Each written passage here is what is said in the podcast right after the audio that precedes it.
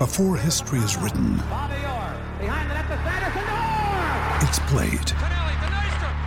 Before it's frozen in time, it's fought one shift at a time. Before it's etched in silver, it's carved in ice. What happens next will last forever. The Stanley Cup Final on ABC and ESPN Plus begins Saturday. Giving you the real from A to Z surrounding the Dallas Cowboys.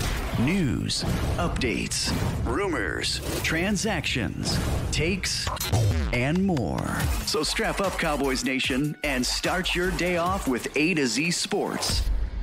Live with Will Steele. Three, two, one. Here we go. Friday. Friday. Good morning. Good people. Welcome to A to Z Sports Live. We're streaming live on YouTube on this beautiful Friday. And of course, I am your host, Will Skywalker. Still,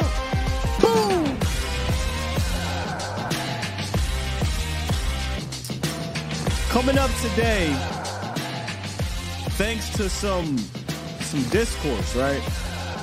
I noticed it here on YouTube. I noticed it on Twitter, and I wanted to open up the discussion on the show. I really had no intentions on talking about the running back free agent market today, but I was seeing you guys, not you guys that are here, because y'all weren't the ones on Twitter and in the chat comment section talking about this. I said, let me open this thing up. Let's talk about this running back free agent market today. It's not quite a, a free agency primer. It's going to feel like it a little bit. Uh, but usually with our primer shows, we we talk about Catboy criteria. We're really not going to talk about that today. Um, I'll have my reasonings later on in the show, but we're going to take a, a thorough look at this running back market and see if the Cowboys will be interested in some of these top names. And I'll have my reasonings to why they may and why they may not. Um, and we'll talk about that with y'all, man. 351 999 3787. Before we get into that, we'll jump into the roundup. We still are keeping our ears to the ground on this, this coaching cycle. And then today is Friday. We usually do it Thursday, but we got our guy Patrick No-C Walker coming through. Uh, we'll get his take on some of the things happening down there in at the star or around the coaching situation. That's really what I want to know. Like, what's going to happen if DQ is out of here? Because we are all on the edge of our seats trying to figure that part of it out. But I think we might have bumped into an accidental great show today. I had no intentions on this show, but I got a feeling it'd be a good one. Am I being a little messy? Maybe. Maybe just a little bit after what I saw on the, the tweeter and what I saw in some of the comment sections. I kind of want to bring that little bit of mess here today on the show. So make sure y'all definitely join in this conversation. All right, what's good with y'all, Bomb Squad? Bomb Squad! Couple days away from the championship game round. Is it the division, the divisional round, or the championship round where they say it's the best weekend of football, whatever? I felt like the divisional round was the best. That was it was all great games. So we'll see. But uh, two two heavyweight matchups we got going on this weekend. Uh, can't wait for it. And also, we'll be recording some Senior Bowl stuff with my guy Foot. So I'll have that for y'all next week, too. All right. With that said, let's go ahead and hit this roundup real quick. We got Pat coming on in about five minutos. It's time! It's time! It's time! It's time. It's time. Time? It is time for. It's time for the morning roundup. Round 'em up, boys. Let me talk to you. Let me talk to you, Cowboys Nation. So, yesterday, the finalists for the NFL honors dropped. And of course, the Cowboys had a handful of them, four of them to be specific. They'll be invited to, what is it? Is it Vegas? Is it always in Vegas? I mean, I know the Super Bowl's in Vegas, but they'll be invited to Vegas for the NFL Honors Award Show.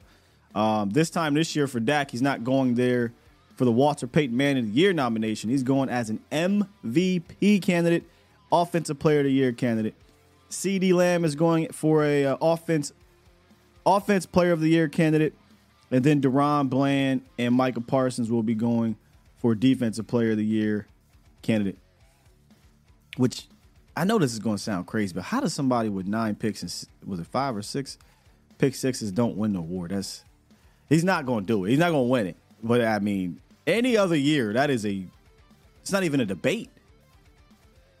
Hell, Stephon Gilmore won it with like five interceptions. Nah, I think he had more than that. But nonetheless, I feel like DaRon Bland, somebody had posted this on Twitter, and I was like, yeah, that's kind of crazy that he's probably not going to win it. But six pick sixes, five pick sixes, nine picks, probably to come in like fifth place. it's likely going to go to Myles Garrett. Uh, Micah will be second, TJ Watt, you know, and then maybe DaRon Bland. That's how it's going to go. How much you want to bet? Coaching news. So a lot happened yesterday. A lot happened.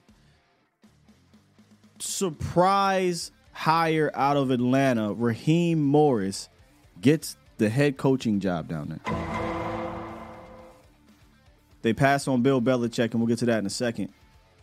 Shocker to me, um, n- not to the people involved in the league, some of the players, former players under Raheem Morris.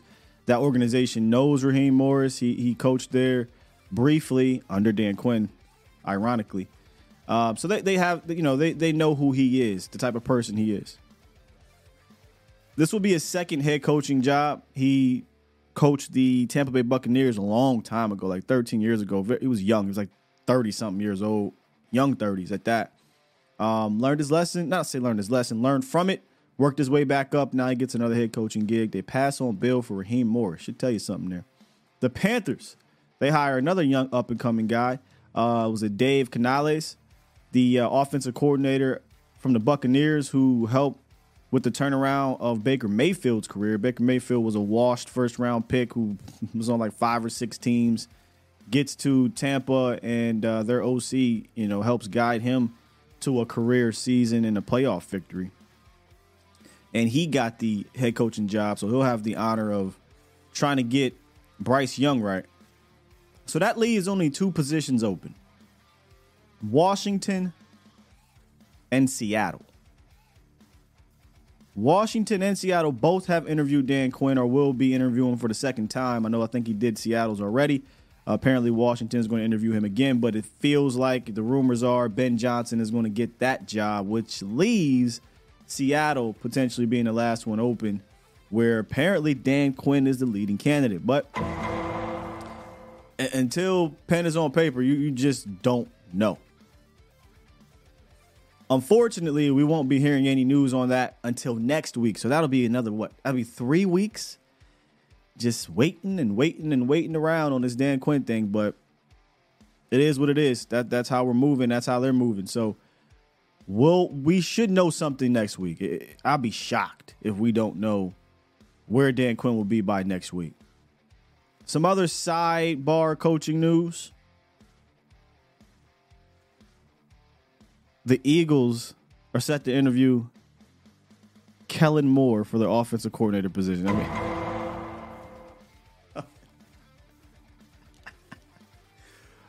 so look, we know we know Kellen's offense, right? You, I'm look. I'm not saying I, I don't know Jalen Hurts personally. Well, boy, oh, but you can't be no run one read quarterback with that offense. If if Kellen Moore is truly going to be their offensive coordinator, Jalen Hurts needs to go to Tom House, Mike Martz, uh, Jon Kitna, hell, Tom Brady. He need to go somewhere to learn how to read consistently a little bit more. Now, look, this could be because of the coordinators he was under. I, I don't know, man. Ain't my problem. But all I'm saying is, if he's going to continue to be that one read quarterback, I hope they hire Kellen Moore.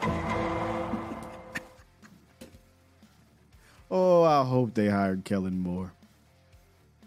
Nonetheless, man, Bill Belichick also is looking like, according to reports, he's going to be on the outs for 2024. And no Cowboys Nation, because I know y'all gonna start asking these questions. Well, can he? You think he'll be the defensive coordinator here if Dan Quinn leaves? No, I, I don't think he's going to work under Mike McCarthy in the lame duck season. I can't see that happening. Not at all. I, he'd likely just sit out 2024 and, and, then return to coaching if he wants to in 2025. So I, I don't think that's going to happen. Not that tall. But let's ask our guy Patrick No C Walker of DallasCowboys.com on Scientific Method.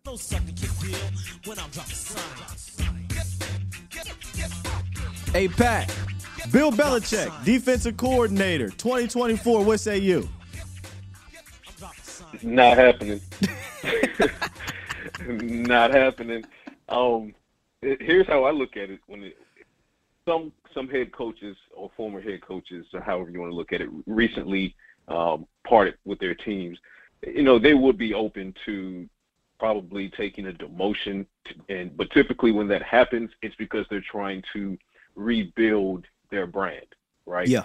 Um, Bill Belichick, even though he struggled with Mac Jones and, and post Brady years in New England, there is no one who believes that Bill Belichick needs to rebuild his brand.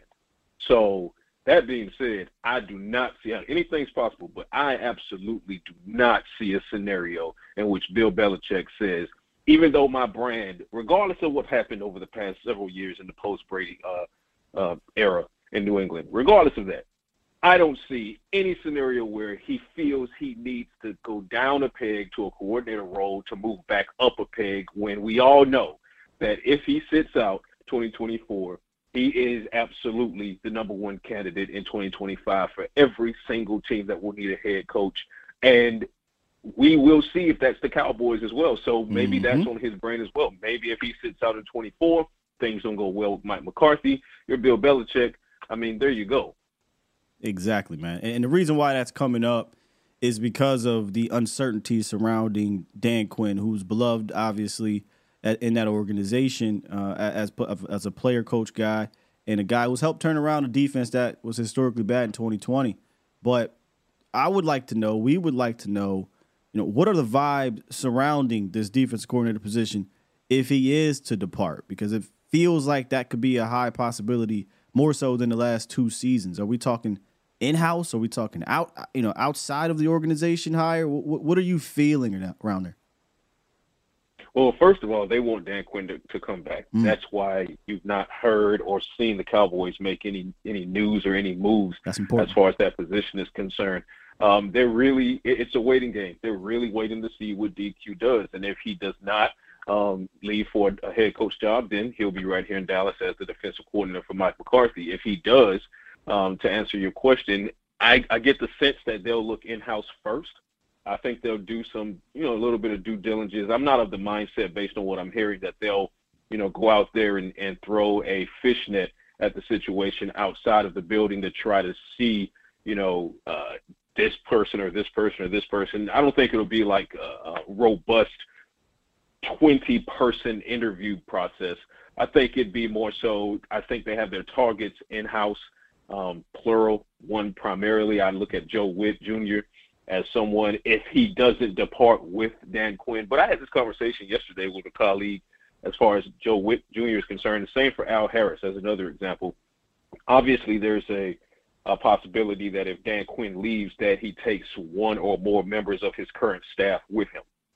Obviously, that's possible. Right. Um, so you might see someone like Al Harris – go wherever he's going, especially if it's somewhere like the Seattle Seahawks. Maybe not so much the Washington Commanders, uh, but the Seattle Seahawks, they have a very good secondary that a guy like Al Harris would thrive in as well. Um, but for Joe Whitt Jr., you have to start to wonder at what point does he want his own program again? Yeah. Um, I mean, this, you know, this is a perfect situation for him in that if Dan Quinn does uh, leave for uh, other pastures, that you look at Joe Whitt Jr. and you say, you know what? Um, it's ready made for you.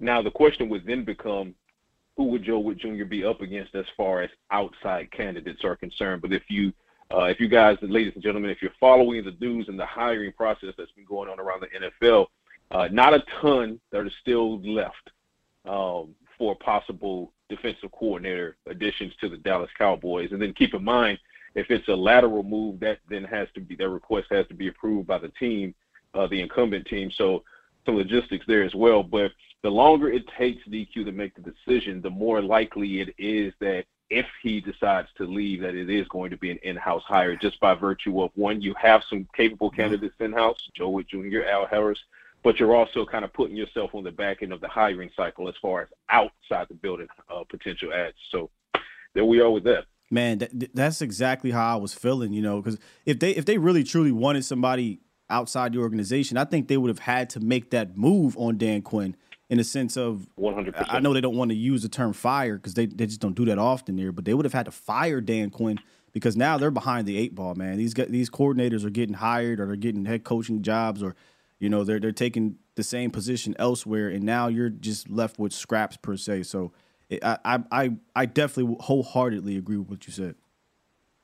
Yeah, and that's that's exactly where they are um, with the situation. I, I'm getting the sense that they feel comfortable enough to play the waiting game with Dan Quinn for a couple reasons. And as stated, one, they want Dan Quinn to come back. They want him to feel as highly valued as Mike McCarthy said in the press conference that he is so highly valued that they would hold their entire process uh, on defense to allow him time to work through his interviews and then hopefully in their eyes remain in Dallas. But if he doesn't remain in Dallas, I feel that that's the other part of the equation, and that they're they're comfortable with maybe a current plan by saying, okay, well, if Dan does leave, then hey, Joe, Al, whomever else already in the building, here, here's a ready-made package for you. So I just don't get the sense that they are uh, super pressed to go outside of the building to replace DQ if in fact DQ does leave. Last last one on this. Do, do you think there's something to, you know, being it's going to be a lame duck season? a coach on his last year in regards to a hiring process? Because I know that's kind of been a conversation. I've had that conversation. I feel like you know if it's a coach on his last year of a deal that that could deter someone, of a position coach potentially joining that staff. You think that there's merit to that, or it's just kind of just like a myth? It's contextual. I mean, it's merit to it when it's merit to it. So, I, I, what I mean by that is is you have to look at the culture that's been built between in the locker room and also the relationship between the players and the coaches and the coaching staff and the head coach. And you have to ask yourself, what does that culture look like? So, for example, yeah. I would say if you look at it, let, us say the locker room in Dallas was fractured. Let's say it smelled like the Philadelphia Eagles locker room, right, where AJ Brown is reportedly beefing with Sirianni, and you know these this player is not jiving with that player and Jalen Hurts versus AJ Brown reportedly. Okay, that's a fractured locker room, and the head coach is rapidly, if not completely, losing that locker room in Philadelphia. If this is in fact, in this using this as context, if this is in fact Nick Sirianni's last season, and players feel that going in, and it was already fractured before he went into this potentially final season, then that's a lame duck year. Because these players, especially the high-profile players, they, they could be looking at him like, uh, "Man, we're we don't have to listen to you. Just we're just waiting you out. Yeah. Right. Like but Brandon if it's Staley. a situation like it is, perfect example. Perfect example. Brandon Staley. But if you look at the the culture that, and I get it, there were reasons to part ways with Mike McCarthy. What happened against Green Bay Packers? There are no excuses for that. That was not a professional football team that put on the Cowboys uniform and went out there against the Green Bay Packers. It was abysmal. It was historically uh, bad. All of those things. Feel free to fire away also true that these players would run through a wall for Mike McCarthy. You saw guys celebrating the news that he was returning, and not only celebrating privately with their with their loved ones, but they hopped on Twitter, they hopped on Facebook, they were hopped on IG, they were out there celebrating it. And also, I can tell you behind the scenes in the building, they were celebrating it as well. So I look at that as not a lame duck season, but more of a prove it season in that the Cowboys looked at Mike McCarthy and split the difference. They said, We're not going to fire you, but we're not going to extend you. We're going to push you into a prove it season like a player. Now, we're going to treat this like you're a player. If you want an extension, you need to go out there and you need to win a Super Bowl in 2024. If you're the players who would now run through a wall for this particular head coach, you don't want this head coach to go out like that. And you don't want to go out like that. So, because it's cult, it's more culture based. I see this as a particular or a chance, I should say, because we'll see how they perform. We'll see, we'll see. But mm-hmm. I see that this is a chance for this culture and this play, these players in this locker room to galvanize behind the fact that if McCarthy doesn't get the job done, and if this is a coach that you love so dearly, so dearly, then you need to step it up as players. You need to make sure that you're executing nearly to perfection, do away with the penalties, get better at your at your communication in real time and your adjustments on the field and things like that. Do everything in your power to try to keep this coach around. And I feel like that's how the players are going to approach it in 2024, which is why I don't call uh, McCarthy's season coming to come a lame duck as much as I call it a prove it year. I think the players are behind him. Ooh, yo, that was some high quality context and science right there. I mean that you just definitely reframed my mindset on this whole thing because because that makes well, hey, so hey, much hey. damn sense right there. Hey, I stayed at the Holiday Inn Express last night. So. no, no, no, no. You, you are truly a scientist, sir. You are truly a scientist. I merely stayed at a Holiday Inn Express. Okay. With Hattie B's. Exactly, exactly. I got I got a good one too later. By the way, y'all stick around for that. Um, so the Cowboys, you know, they they got a whole lot of free agents this year. I think 16 of them, and I did a show yesterday on bringing back some of these dudes, and it was just kind of just throwing it out there. There wasn't wasn't a whole lot of context there because we don't know if Dan Quinn's returning. I think that has a major impact. However, regardless of if he returns or not, I feel like there's still certain guys that that are just you have to bring these dudes back, or you should. Let me say not have to. You should bring these guys back. Give me your top priority guys that should return to the Cowboys uh, of their 16 free agents first and foremost, I'm going to Jonathan Hankins. Uh, I, I, think that it is paramount that you get Jonathan Hankins back in this building for a couple reasons. One, we know what he does for your run defense. Uh, two, we've seen him have one of his best recent seasons. Uh, this past one in 2023, not only as a, a run stopper and a you know double teams eater, but also getting into the opposing backfield and disrupting. We talk about that multi-sack game he had uh, on the back end of the season. Um, the other part of that is Mazi's not ready, and I don't know what you're doing with Mazi yet. Yeah. And because I don't know what you're doing with Mazi yet, with this weight reduction, is he a three T? Is he a one T? You know, well, right now he's not a one tech, not with that weight, but you know, need to see what's going on there in year two. Too much flux at, at, in that situation. So you got to get Jonathan Hankins back. For me, that that's a no brainer. Um, Stephon Gilmore definitely wants Steph back. Um, I would have preferred that they did not play what turned out to be a 40% Stephon Gilmore with the torn labrum. I would have preferred a 100% Israel Mukuamu or 100% DeShaun Wright in the game of that magnitude. But don't get me started. Uh, Stephon Gilmore had a very, very strong season. Unfortunately, we did not get to see the Gilmore Diggs combo. I would still love to see that, but now it will be the Gilmore Diggs Bland trio, yeah. which will be absolutely fantastic. To that point, I want Jourdan Lewis back in the building. He is now back at top form.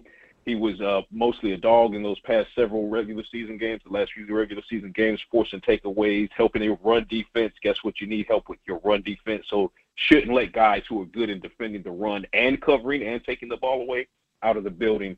Maybe Bland goes back to nickel, but then you need Jourdan Lewis as both health insurance against injury and rotational duties. Um, and from there, you know, I want to see a guy like Dorance Armstrong. I think he is perennially perennially underrated by Cowboys fans and, and some in Cowboys media. I don't think people understand just how impactful he can be. And it just kind of goes from there. I'd like to see another year from Dante Fowler. I want Sam Williams unleashed. I did last year, but I don't know that I'm ready yet. I, I might have to take a step back on that. Not because of the skill set. Sam Williams is a beast skill wise, but mentally he has to learn how to do away with the penalties. So I feel like if you massively increase his snap count, you're commensurately you're massively increasing the possibility of him getting penalties that extend the opposition's drives and put points on the board for them. So careful with that. So those are mm-hmm. some of the top ones. This running back room is going to look different. You know, love Rico. Really like what Tony did. I I would prefer that if you keep Tony, you're going to have to get an alpha um, in here. I don't. I think Tony Pollard is a phenomenal RB2. As RB1, you saw what you get there. Capable, but not explosive. Rico, wonderful RB2. Is he RB1? I don't know that that's true. So, uh, and then the question comes, what do you do with Tyron Smith? Yeah. That uh, that's that's one big that that looms. I'd get him back on a one-year deal, which allows you to approach the situation in the draft and develop guys like Asim Richards behind him.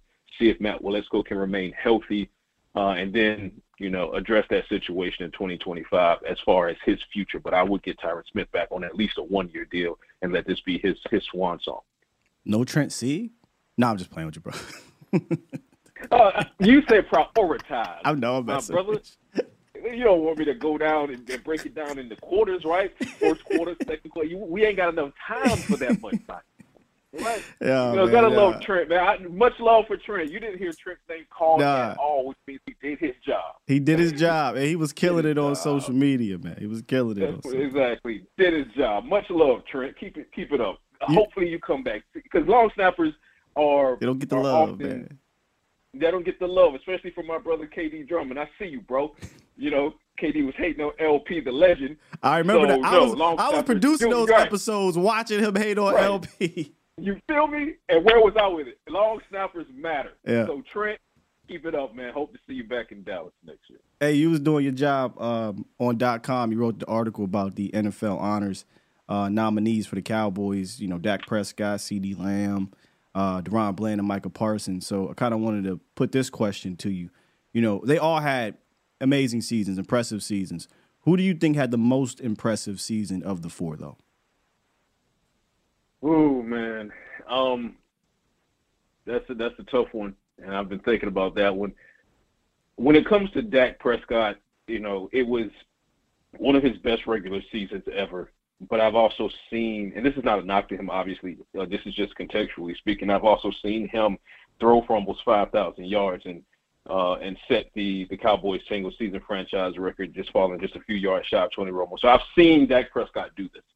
Um, CeeDee Lamb hadn't seen him do it like this.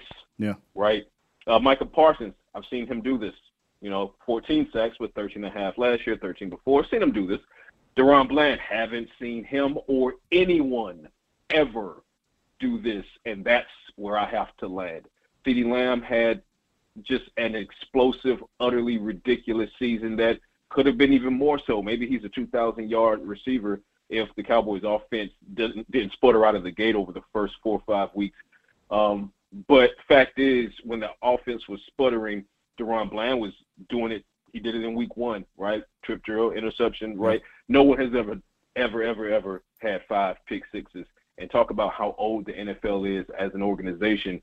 That is unbelievable. And that's why I wrote in, I want to say mid November in that particular science lab that I believe that DaRon Bland needs to be uh, a finalist for Defensive Player of the Year. At the time, he was nowhere near being in the conversation odds wise, and now the uh, NFL honors um, finalists have been released, and voila, DaRon Bland is a finalist, and I hope he comes home with the, the, the trophy. He's up against it because there's obvious edge rush bias. You know, Micah, yeah. uh, Maxx, TJ, Myles. But notice there's only one cornerback in that conversation, and it's because of how special DaRon's season has been. So obviously, you would have liked to see with all of this talent and all of these potential honorees on a roster and all these all, all pros and pro bowlers that this season didn't end as horrifically as it did. But these are regular season honors, ladies and gentlemen. Yeah. And when it comes to that, I'm going to go with DaRon Bland. Man, I said this earlier. It feels like any other season. I don't even know if it'd be particularly close. I, I mean, you break the record for pick sixes. You get, you lead the league in interceptions. I, I don't know how. It's not like somebody at the defensive end room had 30 sacks, you know, 10 forced fumbles right. or, or anything like that. We watched Stephon Gilmore win Defensive Player of the Year, and he had like half the interceptions and half right. the pick sixes. His numbers so. weren't even comparable to what DaRon yeah. did. So, to that point, Stephon did it. Uh, what 2019 was that? I, I think so. Yep. Um, but nonetheless, Stephon did it with numbers that at the time were phenomenal. And now you look at DaRon's numbers in comparison to those numbers, and you are hard pressed to find an adjective that matches what we witnessed this year. So, ladies and gentlemen, for all of the the you know the nauseating, gut wrenching emotions you have coming out of the Green Bay loss, I share them with you. But it's also true that we will look back one day on what DaRon Bland did in 2023 and and probably realize that we'll never see that again. Mm. Man, what what amazing from anyone. ever. yeah, yeah. I mean, uh, again, it, what was the record? Five, and that was what in the '90s or something. And the record was or four. Record was four. Yeah, yeah. The record was four. So he Yeah. matched the record, and then was like, let me let me put one more. Uh, one more on top put of a cherry on top of that, and then went on to lead the league in interceptions as well. So yeah, it's DaRon Bland for me. Um, Micah did exactly what we thought he'd do. TJ, you know, and I, I told I had this conversation with Nick Eatman just yesterday, uh, and as far as that category, defensive player of the year, I said I understand it's not easy to get 15, 18, 20 sacks. No one's saying it's easy to get that many sacks because it's not. But I promise you, it is easier to get 20 sacks than it is to get five pick sixes and lead the league in interceptions. That's that's facts. No, that's and science. that and that is exactly why DaRon Bland should be defensive player of the year. You heard it here first, Cowboys Nation. DaRon Bland, D P O Y. Hey Pat, man, good stuff today. We shoot, we have to do Fridays more often if you're gonna be able to give us like 20 minutes. I might have to finesse your contract or something, bro. Yeah, I ain't trying to I ain't trying to give you no ideas. See what I mean? See what I mean? Give it an Say nah, take say a mile. Give it Y'all, y'all know what I had to do to get him here on Friday. Hey, hey, dog, you know, come through on Friday, man. I gotta come. Appreciate you though, Oh bro. man. no worries, man. I'll talk to you later, bro. You have a good one. You too, dog. That is Patrick Dosey Walker of DallasCowboys.com. Dropping that science, man. Dropping that science. See, Thursdays, he's occupied. So we only could get him for like 15 minutes. I said, hey, man, can I get like 20, 25 out of you on Friday, man? Talk to you a little more. Appreciate my guy doing that, man. Um, here's what we're going to do. We're going to turn this page a little bit. It, what you say now, definitely was a What'd you say now, Chuck? Definitely one of them, man. It's definitely one of them. Uh, we're gonna take a quick break, and we're gonna turn the page and um, get into this running back stuff. He he kind of hinted at something at the end of our segment right there that I want to uh, do some segue Jones into. All right, so let's go ahead take a little quick coffee break, water break, go to the bathroom real quick, do what you got to do, fake like you're doing work when your boss walk by, and come on back. All right. You're listening to A to Z Sports. Do it live At some point, hoping to broadcast in front of the millions. Of Cowboys fans to bring you the real. But for now, strap up and. Here's your host, Skywalker Steele. I'm Luke Skywalker. I'm here to rescue you. We'll do it live.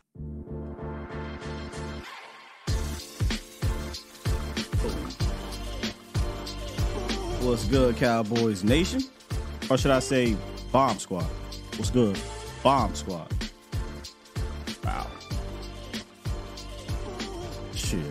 Wish A had. I wish, big dog. Trust and believe me. Y'all would know if I did that coming on to the show. I gotta be professional, you know what I mean? So one of the questions that I asked him was, um, now I ask you guys this: Who was the most impressive of the four NFL honors invitees, or in, you know, guys that are going to the? Is it again? Is it Vegas, wherever it is?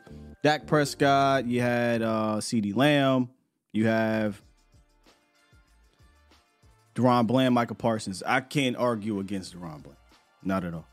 But if you wanted to argue Dak, I think the, the context you would have to add is that he pretty much did this without a running game. That's that's the context you got to add to it. Um, and the numbers led the league in touchdowns or whatnot, top five or whatever in a lot of categories, second team All Pro, all that stuff. Could have been even crazier, you know. We equivalent of what two games he sat, fourth quarters or whatever it is. So it could have been even crazier, but there was no need to. It was just quite literally be stat padding. You know how they like to pretend that he stat pads, but that would quite literally be stat padding. And the reason why I bring that up is because we're talking about the running back free agent market, and Pat brought up how you know, in all likelihood, this will look like a new room, and I think it should be. It should look like a new room, one hundred percent. And that leads me into this. To be his hot take. Might be mild, whatever. But when you really dive deep into it, given what the Cowboys do. I think it's pretty hot because we don't we don't normally do anything like this. But my hot take after thinking about this, and I'll give my reasonings. I think the Dallas Cowboys will make a splash in the running back free agent market. And here's why I think it could happen. Number one, Dallas tends to be reactive as opposed to proactive. We understand that. Uh, this is a team that in 2022 knew it needed wide receiver help, knew it needed cornerback help, and waited till after the season to get it. 2023, even before the season, they knew they needed running back help. During the season, injuries happened to the position, knew you needed running back help, still didn't do it. So I feel like they're going to take a reactive approach like they normally do, and they'll make a splash. Also, and I, and I understand this, you have to take the running back, the running game seriously. They didn't take the running back room seriously, but they have to take the running game seriously. And you would just hope. You would just hope. After banging your head against the wall three times in a row in the playoffs, it will knock some sense into this organization that you cannot be one dimensional in the playoffs and expect to rip off three or four games in a row. You just, that is just the opposite of playoff football. Now, that also entails being better with the plan, being better blocking. So, if I'm going to talk about the run game improving, I, uh, that, that definitely means it's going to go beyond the who, but also the how. So, I do think they they will be reactive to that as well, whether that be completely revamping, you know, how they run the rock. And I think that's something that should happen 100%. Number three, and, and maybe the most important one here the running back market right now is ripe to add a quality guy at a solid market value because that running back market has essentially crashed and it crashed last year. And if you really think about it, the Cowboys got caught. they got caught on the wrong side of that because of the franchise tag, where you had Tony Pollard essentially making in one year more than any of the guys that signed big contracts at the running back position. But you had a handful of guys last year play on the tag because nobody wanted to extend any of these, not just the tag, by the way, play on the tag and play on the last years of their deal because they know what's going on in the running back market. Again, the league, I think, values the running game. I don't think they value one particular player as much anymore, unless you're like a Christian McCaffrey type who is an elite dual threat guy. Like I feel like you have to be an elite dual threat guy. But with all the guys playing on one tag last year, with all the guys playing on a one year deal last year, and then in 2023, seeing that for the first time in the last 10 years, and it could go back further than this. I didn't I didn't go back further, but this is the first time in the last decade that there's only been one running back eclipse more than 1,200 yards on the ground. I can't see the running back market going up. I don't care how big the name is. You could argue it might go down, but it damn sure is not going up. I don't care if you're a Derrick Henry, a Saquon Barkley, or Josh Jacobs. I think the the those guys will not be getting 17 million dollars a year. 15 I, I cannot see it. And then when you really go and you dig at those guys, you know, you got age and mileage with one, you got injury history with the other, you've got a guy who had a down year. I don't see any of these backs demanding high money. So, if the position is ripe from a market standpoint, Dallas is in the need for the position. Would not shock me if they made a splash. In fact, I think they will make a splash in in free agency. Now, it may not be the biggest names. We're going to go through some of them here. But I do think it, it will 100% happen. And then they can still draft one. Y'all know how I feel about this situation. Sign a veteran, draft a running back. I'm taking the Detroit Lions model of things. So I think it's a perfect time. They, they may have fallen into the perfect timeline to sign a high quality guy that's not going to break the bank for you.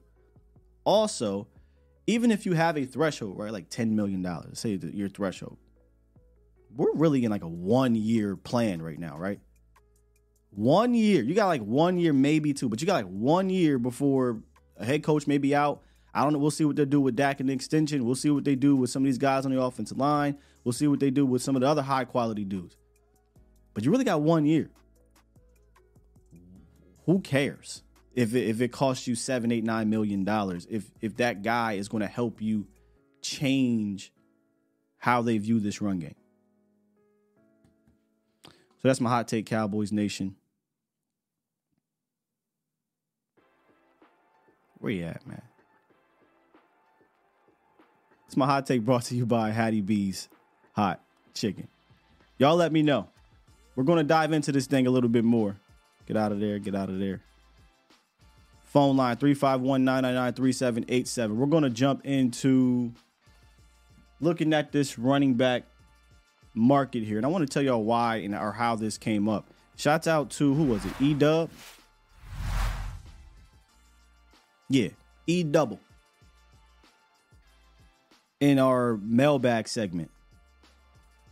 I opened up the mailbag and E Dub asked this question right here. He said, Does anyone think the Cowboys should aggressively go after Derrick Henry in the offseason, right? And people was just it was back and forth, back and forth. It was strong opinions on both sides of it. And I'm like, oh, I didn't realize it was this much discourse for Derrick Henry as a free agent, right?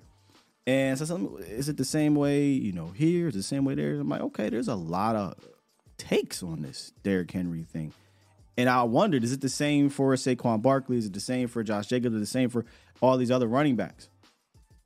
So I said, let me bring this mess to the chat. But in all seriousness, though, I, I do want to explore this market with y'all and see where you guys stand on this. Um, again, I'll reiterate, y'all know where I'm at with this. Veteran guy in free agency, drafted guy in the draft. And truly, truly treat your running back room with a plan and truly, truly treat your run game with a plan. If you don't do that, then I don't think it really matters. You absolutely have to have a plan for how you do this thing. But let's take a look real quick. We're going to use uh, PFF. We're going to use PFF, and I'm going to also use Spotrac in regards to the projected contracts, et cetera, or the market value or whatnot. And we're just going to have conversations. We're just going to we want to talk about this thing. So, PFF they have them ranked. I don't really care about the ranking. We're just kind of going to go down this list. Saquon Barkley. That's their number one guy. Um, he has the age on his side. He has the skill, low injury prone type, but up and down rookie contract with the with the Giants. I would imagine a lot of people's arguments to go with Saquon would be because he's younger. Um, they're projecting him here at two years, 11 million average, 15 guaranteed. So, and I believe on Spotrac, he's projected at like 6.6. So, I'd imagine this is going to fall under 10. I usually tend to lean towards Spotrac a little more, but between, let's just say, between 6 and 10. Would you sign Saquon Barkley? And again, we're not even doing details, but I'll try to just have some. I'll play around with it. Would you sign Saquon Barkley between six and ten? And it's only two years. That means you probably have an ability to get out of it the next year. Fifteen million guaranteed. Would you do this? Two years between six and ten. 15 million guaranteed Cowboys. I feel like you can get them for lower.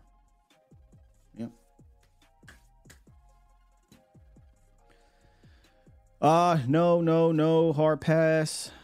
Barkley home run hitter in a dual backfield. Saquon Elliott Deuce. Nah, bring it back. If you bring it back Zeke here, you bring it back as like an RB three short yardage back goal line guy. Looking for more of a as as Pat would say, more of an alpha here. Get him cheaper, nah. A little mixed. Okay. A little mixed on Saquon. What about Josh Jacobs? They got Josh Jacobs here, three years, 11 and a half million on average. And they got him 21 million guaranteed, 34 million total. So uh Jacobs, I think, is even younger than Saquon. Not by much, but by a little. And he had a bit of a down year after having an all pro year the season before. Uh, not on a great team.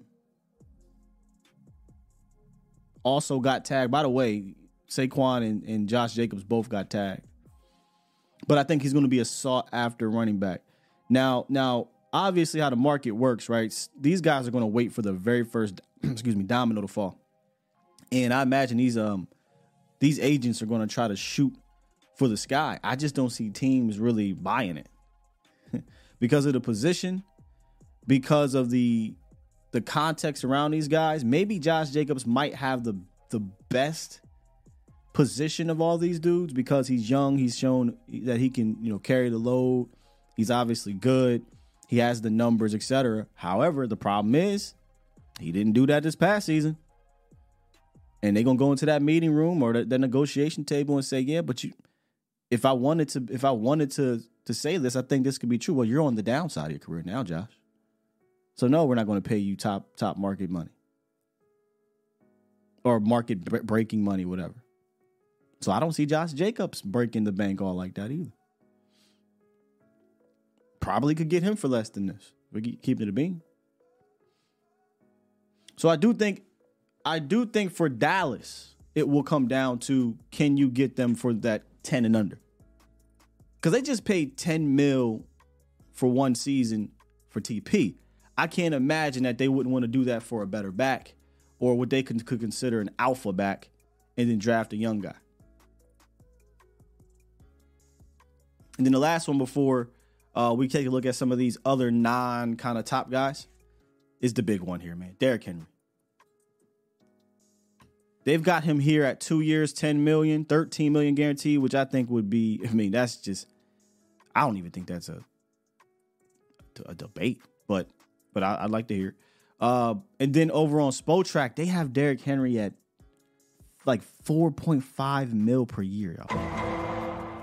Now the downside to Henry is, you know, he's 30 years old, just turned 30 actually this month. Um, he has a lot of tread on his tire, but he feels more AP to me than Ezekiel Elliott, than you know some of these other uh, Todd Gurley, Le'Veon Bell. He, he he feels more AP in the sense of this dude's still trucking along. I mean, he's an he's an impressive dude. He's to go to the Hall of Fame. Uh, I think he's the best back of, of this of this Gen Z era, whatever. I don't know what you call this era of football, but of the post AP era, I'm gonna say that he's definitely the best back. But he has a ton of miles. Um, it didn't look like he was. That was a problem in 2023 for a one dimensional team. So you're talking about two years, 10 mil, says 10 mil average, but it's 13 million guaranteed. So that probably means you can get out of it after the first year and it wouldn't cost you a bunch. Um, or if you look at Spotrac, they're talking four and a half million dollars. Oh yeah, you can sign me up for Derrick. But but you you sign me up for Derrick with the ability to draft your Tyjae Spears. You know what I mean? Because that's who was the second back with um, the Titans but you go get you another young back, and that's how you have your plan. And if you got a Derrick Henry or any of these dudes, really, but but specifically Derrick Henry, you you'd be a fool to be like, ah, you know, run game, who cares? You'd be a fool. And the advantage all these dudes would have on the Cowboys that they didn't have for their other respective teams is number one, they'll have one of the best quarterbacks under center. Number two, they'll have one of the best passing attacks under center. So if teams elect to play the pass first, got, these guys would have the benefit of light boxes. These guys would have the benefit of uh, you know running over these these corners and whatnot, or, or, or a linebacker would have you if it's only six or seven in the box. But that has to come with a plan. I'm gonna keep saying it because I don't want us to forget that. You sign any of these dudes and you just gonna run shotgun A gap, and we're not gonna change our plan. We're not gonna have a better run uh, process, I don't particularly think it'll matter. Um, but yes, talent wise, you'll get an upgrade in the alpha department, but you still need to make sure that your your, your plan is solid.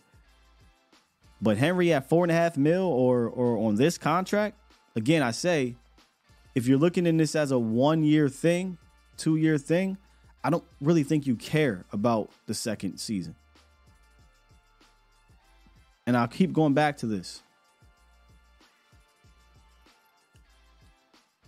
You you can't keep doing this. You can't keep rolling into the playoffs one dimensional.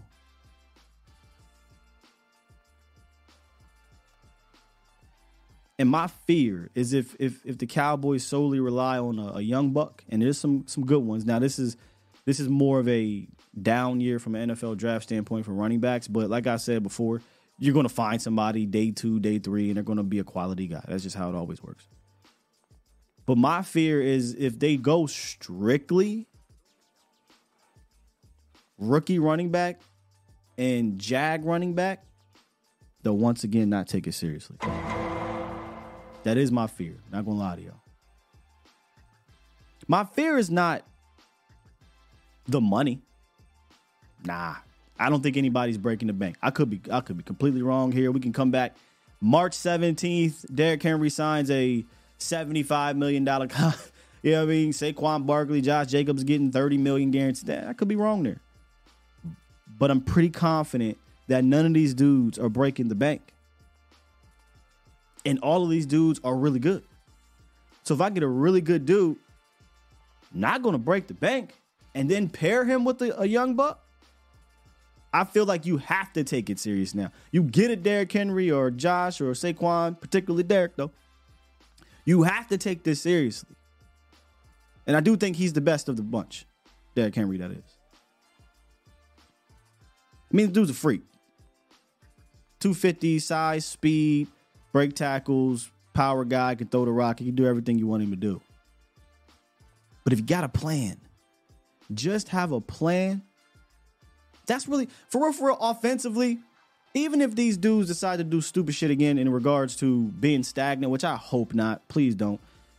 At least you can say, all right, man, let me turn around and, and productively hand the ball off to Derrick Henry and those boys, but specifically Derrick Henry if you said, well, Sky, we're gonna come back with the same passing attack with some tweaks, they're gonna tweak it. But we improve our running attack and Henry's in the backfield. I do think that affords you to go further in the playoffs. How further, that's to be decided, but I think you go further than the goddamn wild card round. So I'd be very interested in the Cowboys attacking one of these, specifically Derrick. if it's going to cost you four and a half million, I mean, this is what Spotrac got him as. Not even for. Hey, this is. Are you kidding me? You paid ten million for TP.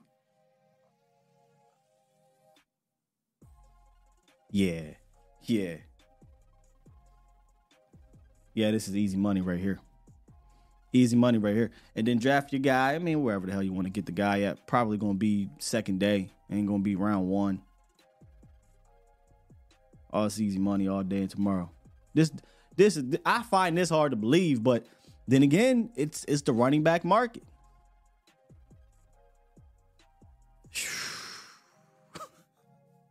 Even if you like, hey, I don't want no dude with 2,000 carries. He's 30, yada, yada, yada. But if you go back and watch him, boy, don't look like he's 30. But for 4.3? What? Stop playing with me, dog. They paid 4.3 to Keanu Neal. Mm-hmm. Jayron Kearse. 10 million to TP. Franchise tag a goddamn tight end. But we out on 4.3 to Derrick Henry? Miss me with that. 501. What you got for us today? Hello? Yes, sir. You are live. Oh, what's going on, Scott? Man, I'm just chiming in on the running back conversation, man. First time caller here. I appreciate the Out call. of man. Arkansas.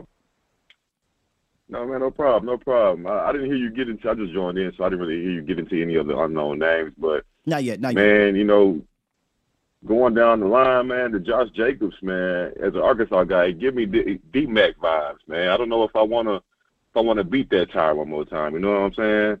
Ooh, So I. I'm think I might be. I might be out on the Josh Jacobs. I mean, D Mac did come give us a thousand yard season, He but he did. didn't get into the end zone too many times. You know what I'm saying? But uh, Saquon Barkley. Okay. Go ahead. No, I was, I was saying you said D Mac vibes. So if I remember correctly, uh, when we signed D Mac, man, he was big time injury prone guy. Uh, one of my favorite Yeah. running backs, by the way. You say you from Arkansas. I mean that that backfield y'all had down there with H- Hillis, D Mac, Oh my God, man, I had so much fun watching those boys. He was he was fun. Um, but but why does he Oh, give yeah. you D Mac vibes? I re- if I remember correctly, he was injury prone dude. Uh, at the time, Cowboys got him. Not so much from uh, you know, person to person, just the organization that he come from, right? Gotcha. Oh, So you know, out there, you know, he, he he's been ran to the mud. You know, what I mean, now it's like we're getting him on the back end, and are we gonna really get that level of production out of him if he were to come to us? You know, like you say, a lot of tread on that tire. Uh. Saquon Barkley is injury prone. We know that at this point. You know, I mean, it, ain't even really much of a discussion around that. I'm kind of all in with you on the Derrick Henry vibe, though, man. At, at the cost, you know, we still got TP fairly young.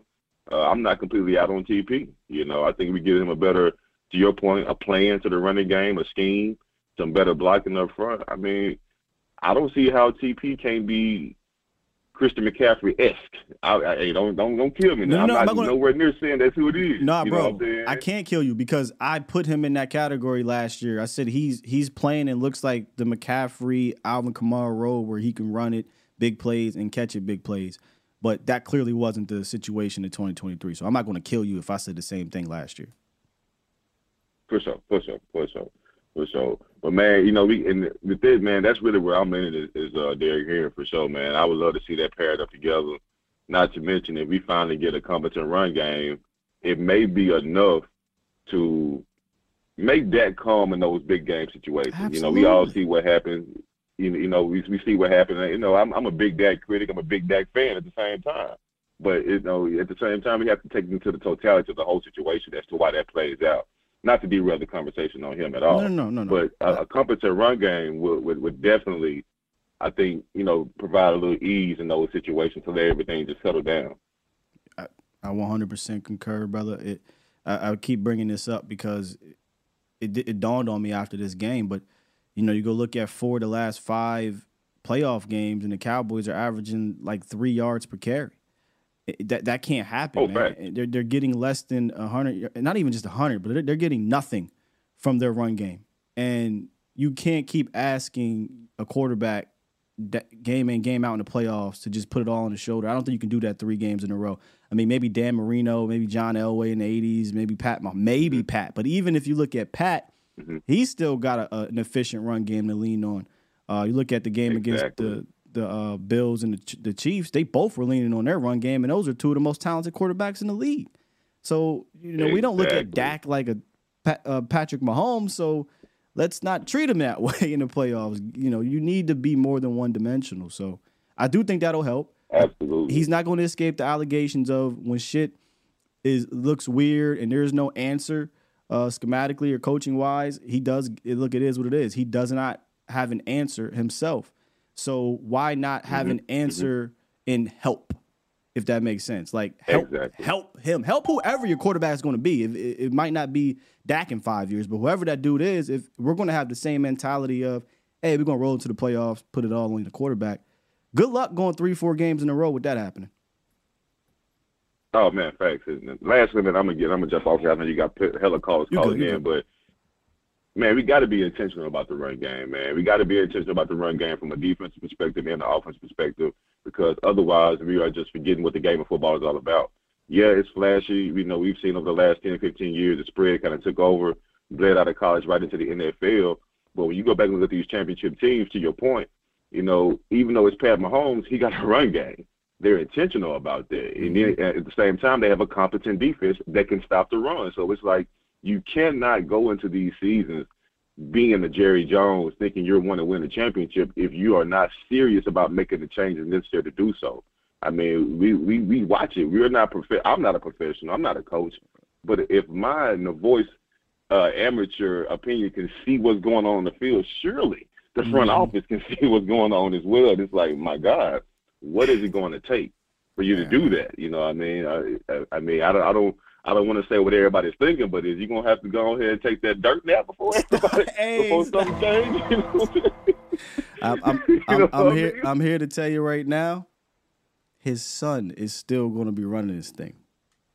So I'm afraid of that, man. I don't. I'm so afraid of that. Yeah, I, I don't know lie. that that even matters, man. Because because because his son technically is still is running the day to day things anyway, and there's yeah. there's no. The yeah. problem is Jerry Stephen. The, the problem is there's no pressure. There's no real pressure to have to do it.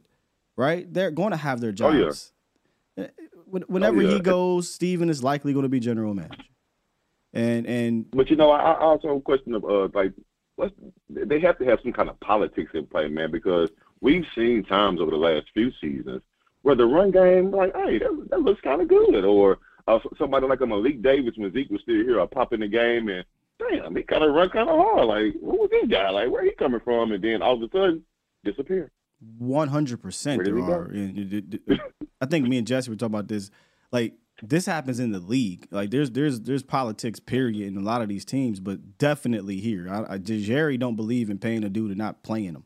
You paying, you playing, mm-hmm. even if it means that the person behind you is doing just as good or better, or we might have a shot at something different. They, are going to play, uh, and, and, that is also mm-hmm. obviously a problem here. You know, politics and whatnot. But uh, we, we we've heard former players Beasley has spoken out about it. Some other former players have spoken out about oh, yeah. it. The, the, the, top of the organization, Dez, they they 100% say, "Hey, so and so needs to get the rock." You know, it is what it is. Yeah, yeah, man. That's all I had, man. I appreciate you taking the call, bro. Y'all have a great one. Man, great call from Arkansas. What's your name?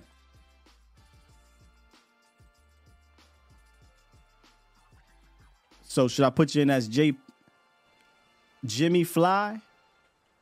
Jimmy Fly Hookem. Hookem, like Jimmy Fly Snookem. I like it. Like Jimmy Fly Snookem, but but but the fishing version.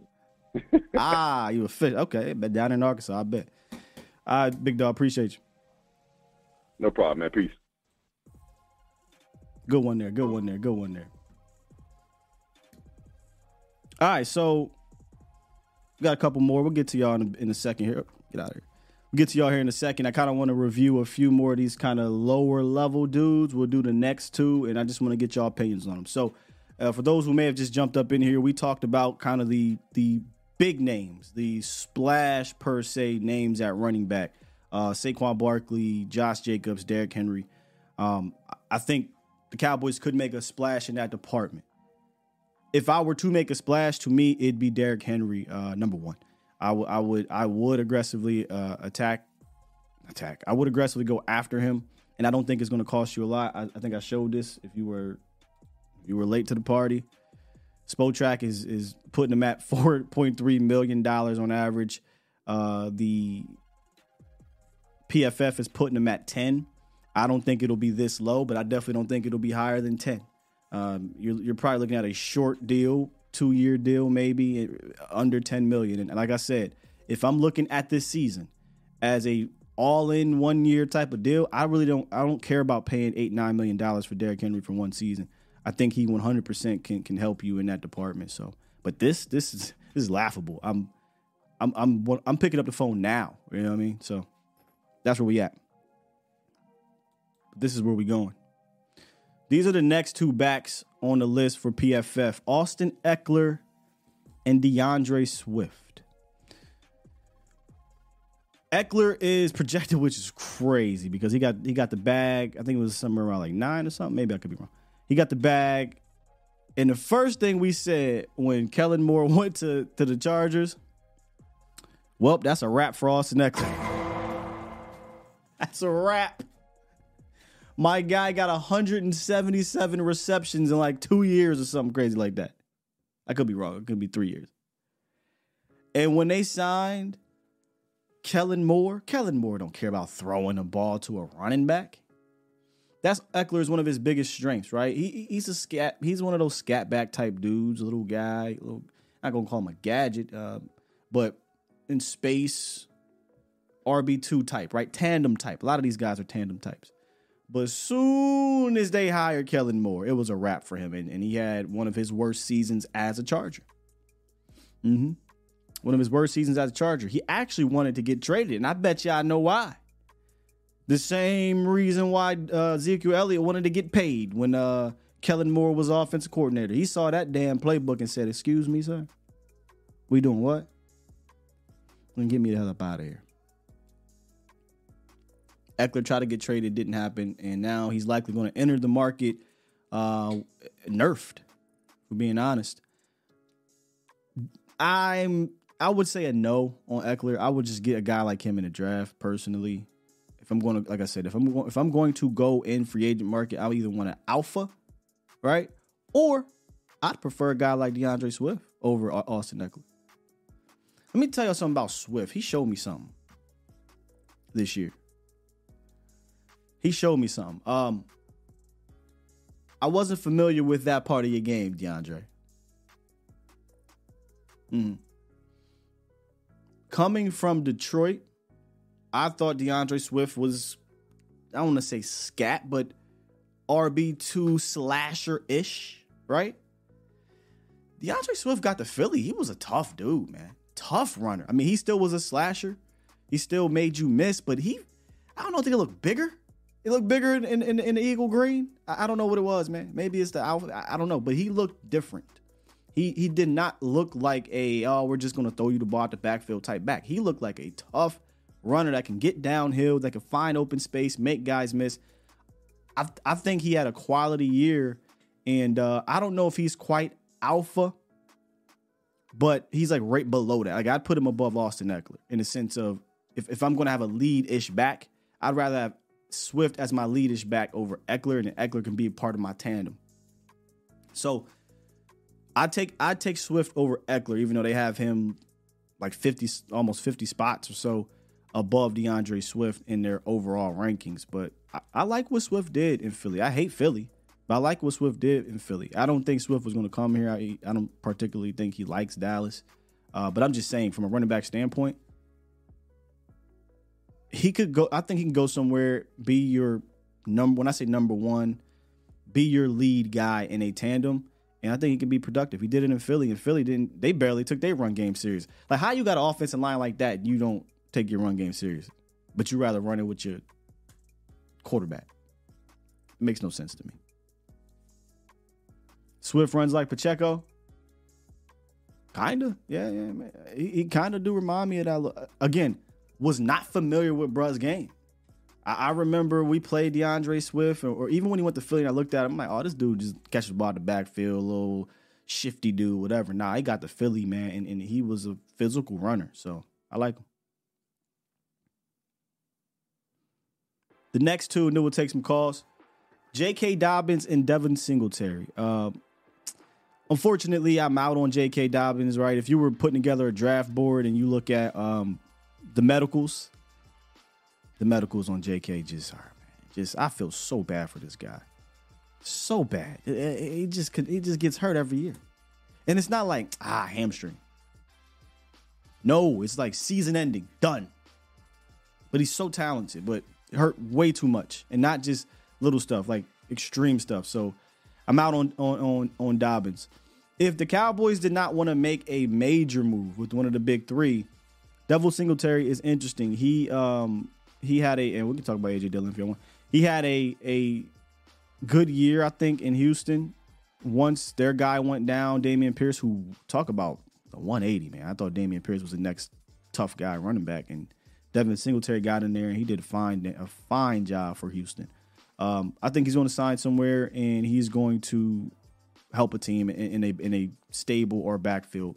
Had a good year, and then finally AJ Dillon. You want to talk about a truck? That's a truck right there. My guy's 6'3, 250, 6'2, 250, something like that. They call him Quadzilla. Uh, he's a tank. Not a good season this year, though. from an efficient standpoint. He had better, if more efficient seasons prior, um, but he is 100% a guy that you put in a a tandem backfield. Excuse me. With a slasher, right? You got like a slasher and AJ or AJ Jones and and Jones, and then you have AJ Dillon as that powerhouse. Again, I could see him being signed somewhere as to be that powerhouse for a guy. If you were to say, "Hey Scott, we're going to draft these slasher types. We need to go sign a cheap power guy." AJ Dillon makes sense. Not much wiggle in his game, but but he boy he get downhill. He going he gonna score on the goal line. He gonna get you short yardage. If you get an open field, nobody's gonna want to tackle him. Um, I ain't even gonna use the word poor man Derrick Henry because Derrick Henry's a Hall of Famer, but six two ish, two fifty. Yeah, I mean he's got the size like.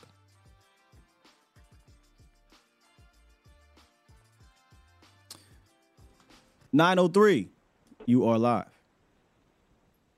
Hey man, uh, Eric, I, I'm that uh, jackass that called a few months ago and said uh, that I've seen a potential world beater coming. I, I look, my bad, EB, if I forgot, but you said you, you saw a t- potential world beater.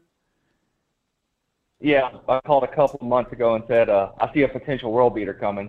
Apparently, I was wrong on that. Oh, like like we're going to be a world beater. It's hey, look, man, we we it is what it is, big dog. We always rooting hard for us to Yeah. be world beaters. Right.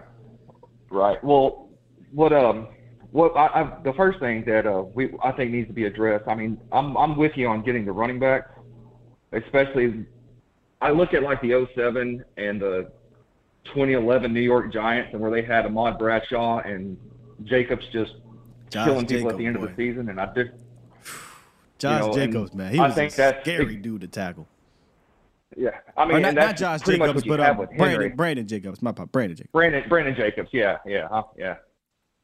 But uh, definitely, just those guys just running all over people at the end of the season. And I think that's to me that's the most impressive runs I've seen with those two teams when they always got it together at the end of the season. I wouldn't mind having something like that. Yeah, man. That's that's uh, what I assumed we were going to do in in free agency yeah. or, or the draft. I I would have never, if you would have said, Sky, we're not only are we not going to draft a running back in the top 100 or draft a running back in the top five rounds, when we do draft a running back, he going to be five foot five, a buck 70 gotta be like you lying. There's no way. Because you already well, got a, a, a, I uh, think Yeah, you know what I mean? And the fact that they did that and then mm-hmm. they went into the season like that and then they still it was I was shocked. Absolutely shocked. Right. Um, especially from a guy who drafted Eddie Lacy. well now now here's where I come in on here's where my, my, my thing is is they they can put somebody needs to put pressure on the front office to do that. And to me it has to be Prescott that does that does it. He's like he's got him over a barrel with his contract anyway. I see where you're He going can with agree this. to, like, where you're going with this. Okay. Sign with an extension, sign with an extension, and give him like, yeah, and then even give him a Tom Brady type deal and say, look, I'll come in for less and extend it, but you guys got to bring dudes in. Yeah, ain't happening. I, I doubt he gonna give them any Well- type of hometown discount, but I don't think that matters. Well, I mean, Let me tell you why this doesn't matter. Because when you extend mm. him, the cap hit is going to drop significantly. So you're you're getting a whole bunch of money to go get these guys. So, you know, Right. there's no need to to to give them any type of damn discount. I'm I, I'm always for the players. Screw the the, the owners. They're gonna screw you anyway. Yeah. But you don't need to be like, hey, I- I'm going to give you too. some hometown discount when your $60 million cap hit's likely going to be cut more in, than half of that. So he's going to get the money from an extension. How about just go Well- go get me the goddamn run game, regardless of what I do? Yeah, yeah, that's right. Go, go get. That's the thing is, I'll, I mean, either I sign the extension, and you give me the dudes, or I don't sign the extension, and then let's see how it goes, and I go free agent, and you can rebuild. There you go. But I like know, your thinking. You though. know the Cowboys do not want to rebuild. I mean, put them Mm. on, put them on, put the pressure on them. I mean, you were smart by getting your contract negotiated the way you did. Put the damn pressure on them. Yeah, the pressure besides the pressure for his his contract, but the pressure from a team standpoint. Yeah, I I love Right, I- I, love that. Yeah, yeah. I, would love if he went to Todd France and say, "Hey, Todd, you know, as you're negotiating my on my behalf, go ahead and let them them dudes know. I'm not trying to go into the playoffs like this. You can't see it, but I'm not trying to go into the playoffs for the third consecutive season, fourth consecutive season, and it's just all or nothing on me. Yeah, I do that. That's a that's a good point. Right. Yeah, I mean, I would. My my goal would be to you either get me the dudes that can come in here and help us win, or you're going to pay me out, and then we'll see how it goes for you the next three or four years. Whenever you're trying to keep saying that we're them boys. Indeed, man. Indeed. Hey, good call, brother. Let's Yeah. get to a few more though. Yeah. All right. Take care, man. Yes, sir. Bye. Let's get to a hundred grand. Hold, hold up real quick, hundred grand. Let me let me do this real quick. Boom, boom. All right, here we go. All right, hundred grand. What's good with you? we in the same situation we was in with, with Romo in 2016 with Dak Prescott. Same said- situation. Hundred grand said, "Hey, look, dog. All the pleasantries, dog. We in the same situation." That's how Brian be. When I talk to Brian Brothers, he, he don't hit you with, "Hey, man, how's everything going?" Brian Brothers, you call Brian Brothers. Hey, what's up, B? Let me tell you something about this uh, Dak Prescott situation, this guy. I'm like, damn, dog. I mean, all right. How are you, sir? Good morning. Hundred grand. Now proceed. Good morning, my boy. Good morning, my boy. Yeah, So man. much- We we we we in the same situation, man. You said in 2016. In 2016, when, before the season with Tony Romo, what did we say? We need to replace the running game. Tony Romo will tear everything apart. All we got to do is get him a running game, and that's when Ah. we drafted Zeke. I see what you're saying. Yeah. Yeah. That, that, Dak that's Prescott interesting. is in the same situation. Dak Prescott can carve everybody up. You know why he get into trouble? Because they drop six and seven. No seven or eight. You're not yeah, dropping six. six. Yeah, yeah, yeah, you, yeah. You're not dropping seven and eight when you got a dynamic running back back there that'll tear you apart. Go ahead, drop it if you want to. See, my problem. You don't have it, that. my problem with it is even if you don't got a dynamic one, right? Because let's keep it a bean. There might be one dynamic running back in, left in the tournament right now, and that's Christian McCaffrey. No, no disrespect to Gibbs. Gibbs is nice, but he's a part of a tandem, is what I mean. I, look, all right, Gibbs. Mm-hmm. We'll, we'll throw Gibbs in there. The the thing is, they got dynamic running games. That you know what I'm saying? They got running games that they can they can lean on. No offense to Diggs, but if or, or, or Gibbs, but if Gibbs ain't there, Montgomery can still you know do some work because of how they do it. So if, if you're gonna be if, if you're gonna be out on bringing in a Josh Jacobs, a uh, Saquon Barkley, or Derrick Henry, then be in on how you do it. You know what I'm saying? Because you can't you just can't afford to keep going into the playoffs like that, bro. Can't do it. You can't. You can't. And these fans, oh, that Prescott sucks. That Prescott sucks. Look at look at all these other quarterbacks. They got running games that you scared of. They got running games that they gotta at least prepare for that helps them out. We don't have that. Mm. So it's Dak Mhm. by itself. So when y'all talk about Jordan Love and all this stuff and how great he is and he beat Dak Prescott, so he's better than Dak, y'all's y'all naive. Go back and look at the game. Take Jordan Love running game out the equation and see if he win that football game. Shit, you you give the us answer is no. you give us LaFleur with with that with with that little Yeah. room. Shit, It's Yeah, a I tell wrap. We winning. We winning. It's like Dak Prescott got to win these games by himself.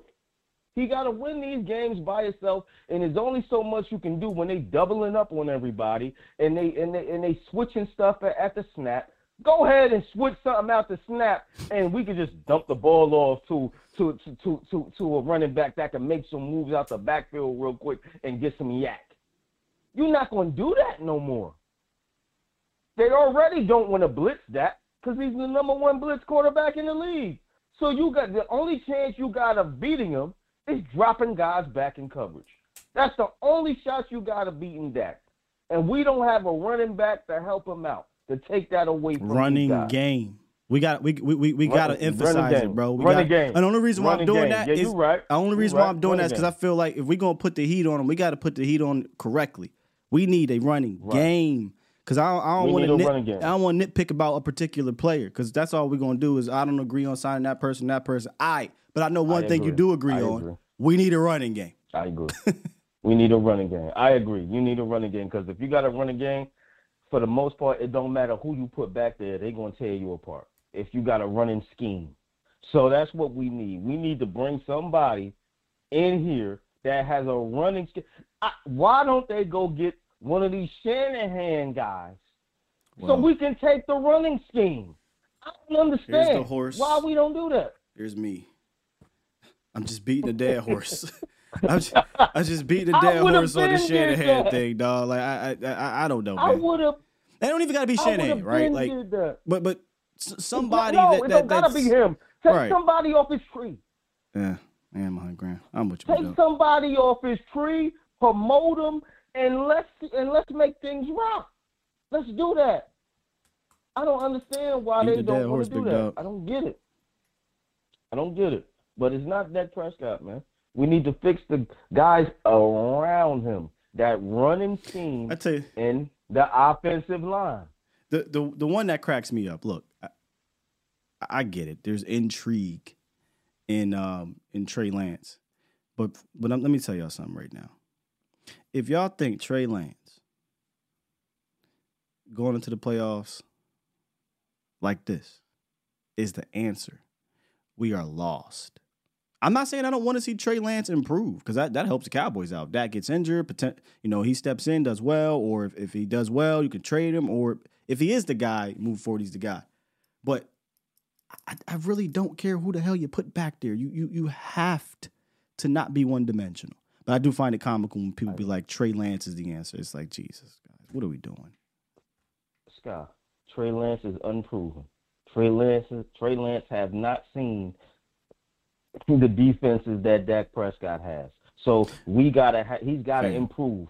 I don't want to see you coming on here. Ain't even about I want to see Trey Lance improve. I want to see Trey Lance improve throwing the ball up the seam. I want to see Trey Lance improve with his throwing uh uh past the numbers. And I want to see let me Trey tell Lance you, improve against the blitz. That's what no, you're no, gonna be coming up here saying that, that, year that, after year after year. That takes years of stuff. Right now, this is all jokes aside what he's literally or this season has literally had to work on. And this is partially San Francisco's fault, partially whoever was in his circle. He quite literally is learning how to take hand or do handoffs under the center. He's literally learning oh, how to go through basic progressions in an NFL offense, right? And doing that at, at a good. He's literally learning footwork. That's what he did this year. That's what he did. You know, now he had the he had the uh, the ability to do it without bullets flying at him. So you hope that that work that he's putting in helps next year, and we'll see what happens in the in the uh, preseason. But all jokes aside, those are some of the things he was working on, and that's our as our answer. Yeah, I ain't ready to go that far just yet. No sir. He's gonna get destroyed, and on top of that, there's no running. We don't have a running game, that, so it's gonna be one dimensional running, running. Y'all want a one-dimensional Trey? There's yeah. no running scheme, so we, so we're gonna be the same way. We're gonna be the same way, and these same fans gonna be like, "Man, I wish we had Dak Prescott back, man. Trey Lance is trash." Uh-uh. We are not going to compare Jordan Love to Trey Lance. Jordan Love. No, no, we're not going to do that. Jordan Love stepped. Jordan, Jordan Love stepped behind for three for years. Three years. He got to learn, and and he was in an actual NFL offense. Trey Lance is, was in a scheme. It's a Hold total up. two different things. Not not only about not only did he sit behind him for three years, he actually played a shit ton of quarterback in college and in high school. Trey Lance between high school, college, and the pros has less pass attempts at the quarterback position than just about any starting quarter, quarterback this season.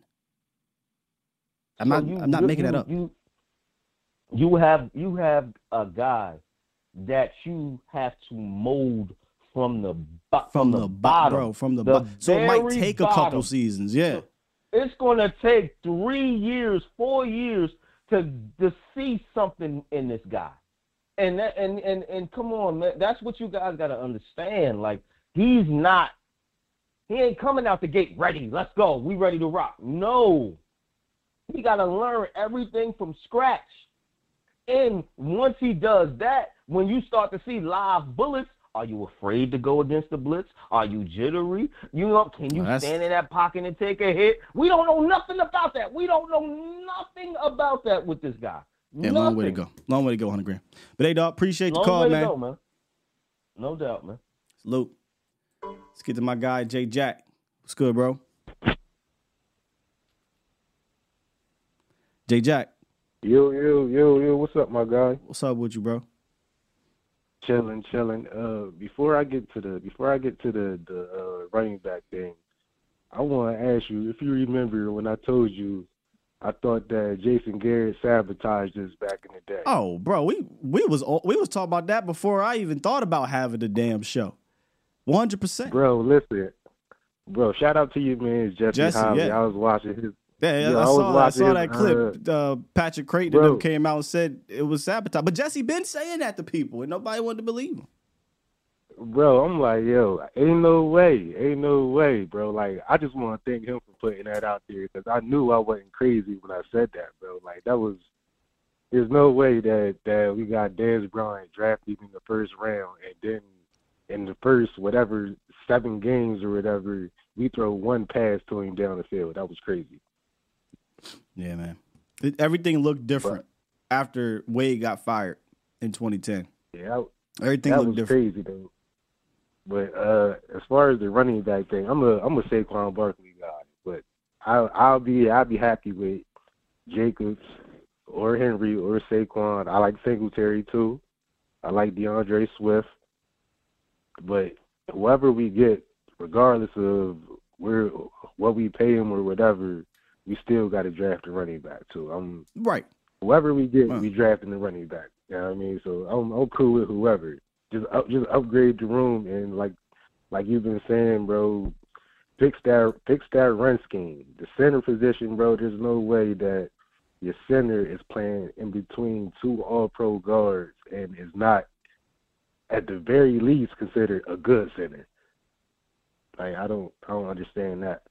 But uh and to, to piggyback off what Joe was just talking about about uh how it looked like the Tony Romo years and shit, like bro, like bro, get Romo run game. You see what he could do. You see, bro. We seen we seen Dak his rookie year with a dynamic run game, and the the defense wasn't that good. Thirteen and three. You give that. I hate to do that though, man. I, I, hate going back to his rookie year like that because we had a, a, ridiculous offensive line. We ain't getting that again, right? And I think the game has progressed schematically. Like I don't even think you need that. And I think he's a better quarterback yeah, than that. Like he, he's shown that. Exactly. I just would just look That's at look saying. around the league. Get him something. Just look around Get the league. Something that J- he Josh Allen. Uh, uh, Brock Purdy. Jared Goff, these dudes have running games to lean on, and I don't think they're better than Dak Prescott at the quarterback position. But they've advanced further. Their organizations are different. I get it, but but they have that to lean on as well. Hell, Lamar Jackson is one of the most dynamic quarterbacks of, of all time, right? And he still has a running game that that they have over there. So, look, football is football at the end of the day. If you want to say we're going to diminish the actual player that's running the rock, whatever, but you can't you can't ignore the running game. That's still part of the game. Exactly. And then like the way like if you go back to the San Francisco game this year and then the previous years when we played them in the playoffs, you seen what they were doing. And we didn't incorporate none of that into our scheme at all. Like, yo, that's that worked right there. Hmm. Like, why why not? Like you say, it's a, it's a a copycat league. Why not? Incorporate. You could you could you seen what they're doing. And then we, when it comes to the we we stole some oh, shit. Like, that's what's crazy. We stole the pop motion. Remember, Schottenheimer came out in the middle of the season. We all of a sudden, I think it was I don't know if it was uh it was the Chargers game or the game after that. We start seeing pop motion, right? That, that that's that, not sprint motion, but just motion at the snap, popping out. And oh, this is actually working. And, and Schotty said, yeah, well, you know, you look around the league and we we decide to take this and take that. Well, why stop there? Let me let me tell y'all something right now. Y'all will call me. Y'all y'all will one hundred percent call me a shyster, call me a thief, call me whatever you want if I was a coordinator in the NFL. Y'all wouldn't even be able to put a word on what I do. Because I'm taking everybody's plays that's successful and I'm mashing it into one playbook. That's what I'm doing. I do the I'm same. I would stealing. do the same thing. I'm stealing all y'all shit because it, it- there's nothing against it and it works. Why we don't do Yeah, that? or work- the league doesn't do that works, more. I I'm don't know. doing it. I don't know. I'm Especially putting on it the to- ski mask. You know what I mean? I, I'm I'm I got a ski mask on on the sideline, dog. Listen, bro, especially when you see how they're using these motions and they're when when when you're Stealing in zone, the linebackers are shifting out one way and then you're throwing the ball right to where they were sitting at. like it's it's crazy because it happens week after week after week, bro. Like But see, crazy. but see, you, then you got dudes like like Shanahan, right? Who these mother effers saw a play the Detroit Lions ran three hours before a game, went in to the locker room pregame, whatever, and put the damn play in right there and scored a touchdown off of it. Scored a touchdown. Scored a touchdown. I'm stealing bro. all y'all shit. Yeah, real talk. What kind of offense like, do you run, Sky, at NFL? I run the, the 32 offense. run the 32. the all 32. For real. Yeah.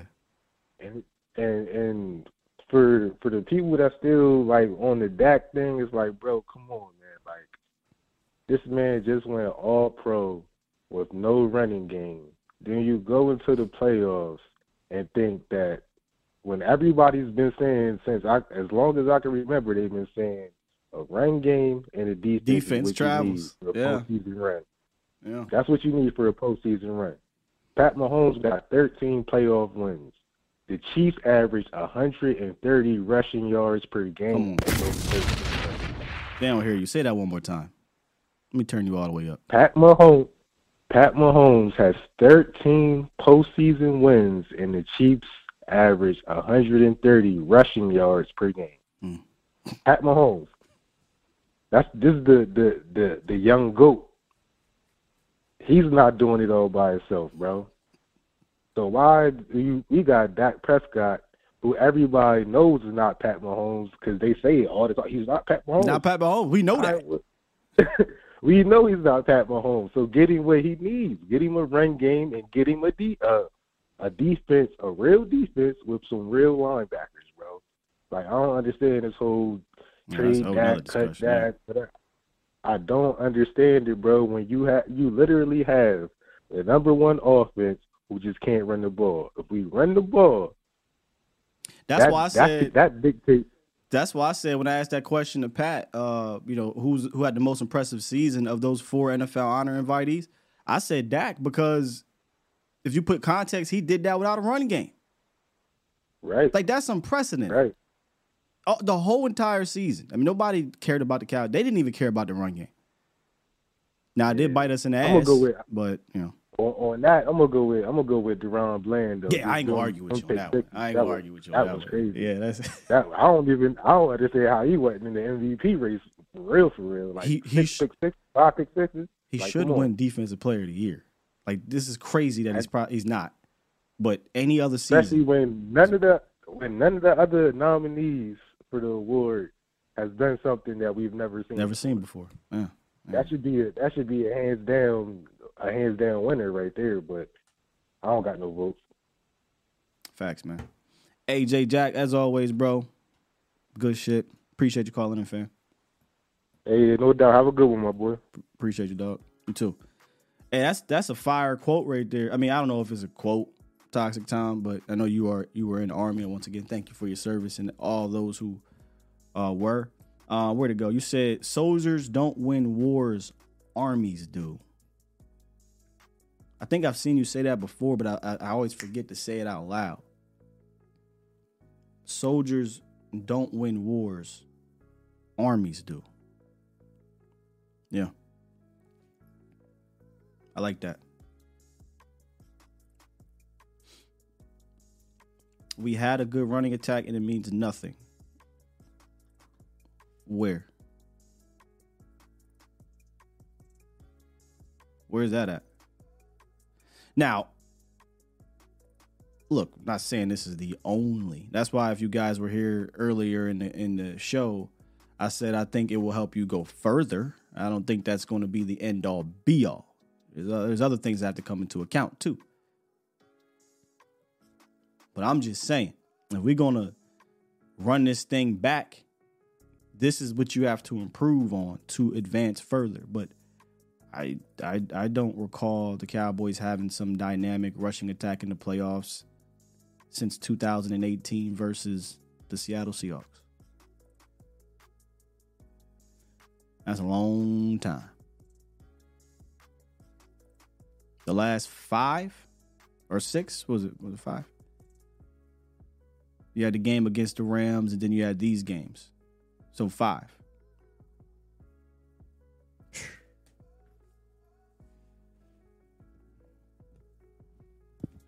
Which is why we should have kept Zeke. Willie T, let me put your glasses on, bro. Ezekiel Elliott in his last four playoff games, 2.6 yards per carry, 2.6 yards per carry, 2.1. And then before that, 2.4. Hate to break it to you, that shit ain't matter.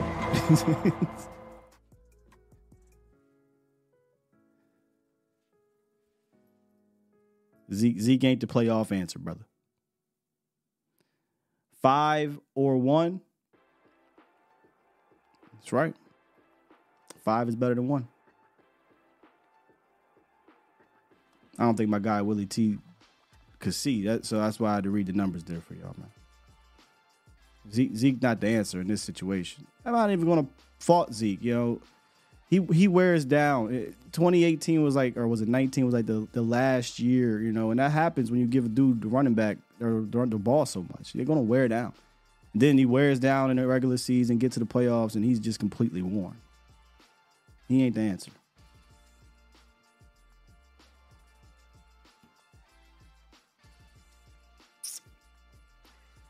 Twan, what's good, man? What's good, Scott? How you doing? I'm all right, brother.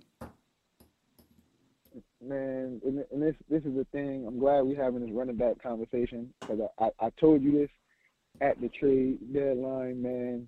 We were supposed to go get Derrick Henry, and we didn't get him.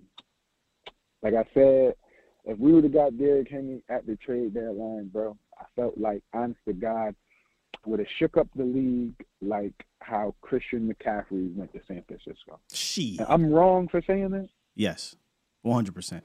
The, the 49ers had a fantastic, yo, the 49ers had a fantastic run game before Christian McCaffrey. So Christian went into a situation where you just knew, oh, this is going to be crazy.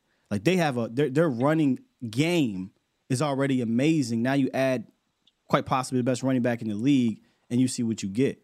The Cowboys' running game sucked. And that's why I started the show with I'm not saying a specific person is going to be the reason why your running game is fixed. Because number one, to fix the running game, you have to fix the plan. Right? So if you just brought in Derrick Henry here and you changed nothing in how you ran, you would have just had a big name running back, big running back who would have probably averaged like 3.2 yards per carry. He'd have scored some goal line touchdowns, no doubt about that. Um, that's for for sure. But in between the 20s, if you didn't fix that, you were going to be asking Derrick Henry to play hero ball, man. And at the end of the day, you don't want nobody having to do that down and down out. So I I I don't think we would have shook up the league like that. Maybe from a name standpoint, but if they don't change the plan, at the, but at the but at the same time, Derrick Henry forces seven to eight men in a box, and he would have been running up them A gaps and B gaps way better than Rico and Tony Pollard. That's a fact, Scott. That's a fact. Sure. He he, he would have caused he would have caused more of a threat than both of them. There's now, there's no there's no doubt now, about it that he would have been he's a better player than both of those two guys. But again, it's it's not just about the who. That's why I always talk about the how. If you were just going to do the same shit you were going to do with Derrick Henry with the other guys, I don't I don't really think that would have done much. If you'd went to the playoffs and said we're going to run, we're going to this is our run game plan. We're going to throw the ball all over the field. We're not going to take it seriously. What is what was Derrick Henry going to do? All right, so so let me ask you this question in a rebuttal. What's the point of going after Derrick Henry or Josh Jacobs in the offseason? Because you know we're not going to change shit. No, not, not, What's see, the point? That's why I said I prefaced all this with it doesn't stop with just the who. They have to change the how. I, I mean, you must have not been here, Twan, but you can't just go sign a Derrick Henry, Josh Jacobs, Saquon Barkley, and you do the same shit. If that's the case, it does not matter. That's what I was saying during, at the start of the show. So it starts with the how. I, I came on late. Yeah, yeah. It starts with the how. My hope, and again, this is all hope because we we don't live by the wish creed here in Dallas. It's all hope. The hope is if you were to sign one of these dudes, now you have all off season to install a quality plan.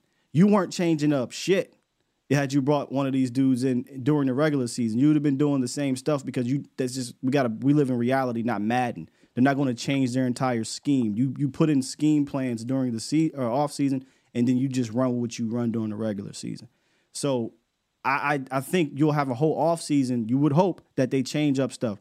But if you say we're in November, December, and you be like, hey, Sky, in November, December, the Cowboys aren't going to change anything, right? They're going to do everything they did last year. Then yeah, it probably won't matter who you bring in. I guess.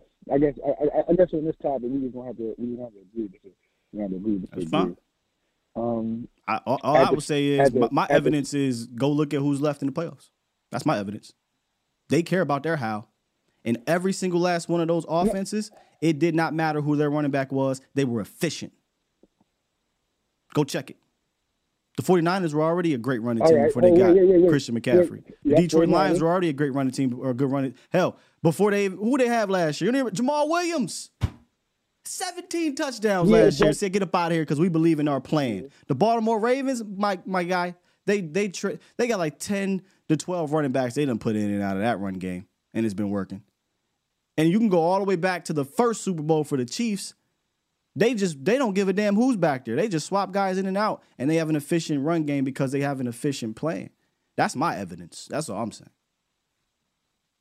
Yeah, true, true. But at the same time, speaking of evidence, it shows we don't have the courage to switch shit up or change or to adapt anyway.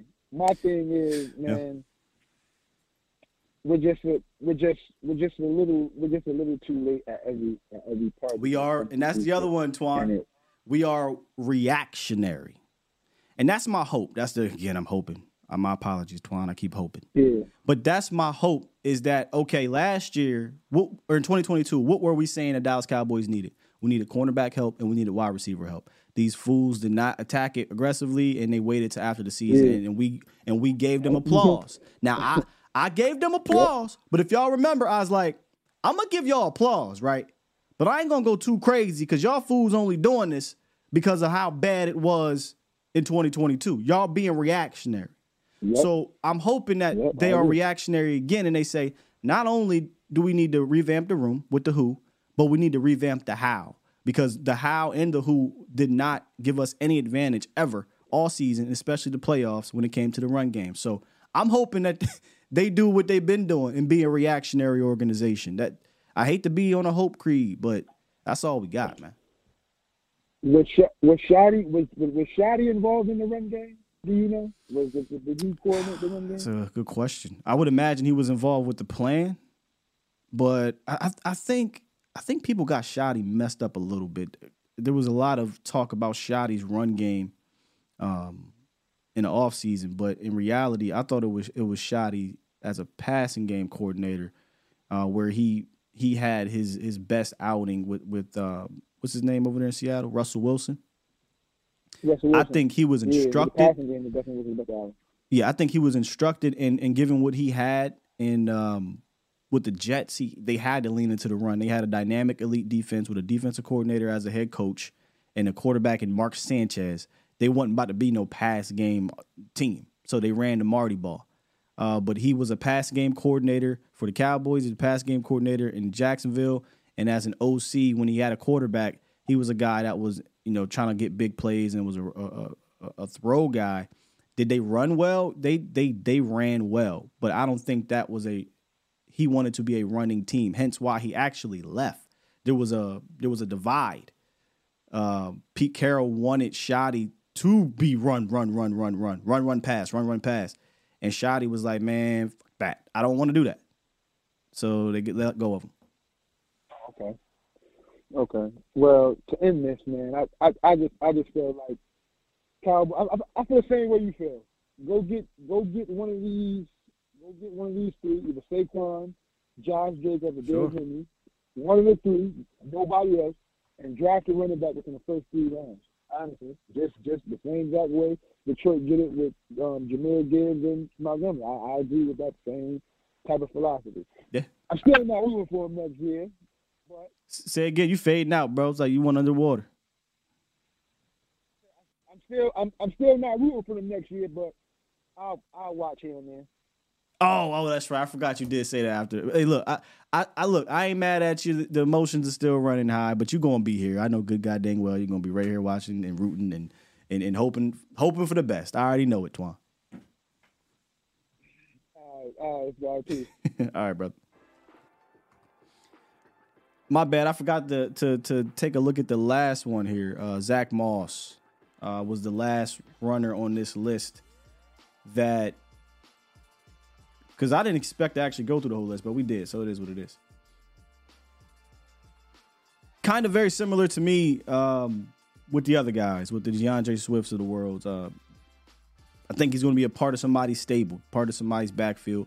Not necessarily an alpha, but that's fine as long as I think he can have some success. I thought he did good in Indy uh, as the two behind. Um, what's what's the cat's name in in Indianapolis? Jonathan Taylor. Uh, so he, he did well when Jonathan Taylor was out, injury or whatever, holding out, whatever it was. He played some good ball. But again, this just goes back to my point with, with all these type of guys: Zach Moss, AJ Dillon, Devin Singletary. Yeah, I'm out on Dobbins, man, the medicals. DeAndre Swift, Ekeler, right? Even TP. You want to include TP. All these type dudes uh, are mostly stable tandem type dudes. They're not the alpha types. Um, and, and they're going to be heavily, heavily relying, I think, on the plan.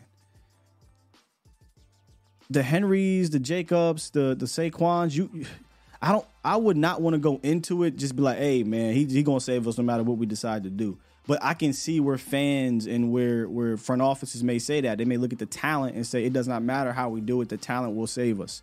It does matter how you do it. Even with these guys, it matters. So the thing though is with these guys is if the how actually works, boy, you talking about you talking about a dynamic type of player potentially, one hundred percent.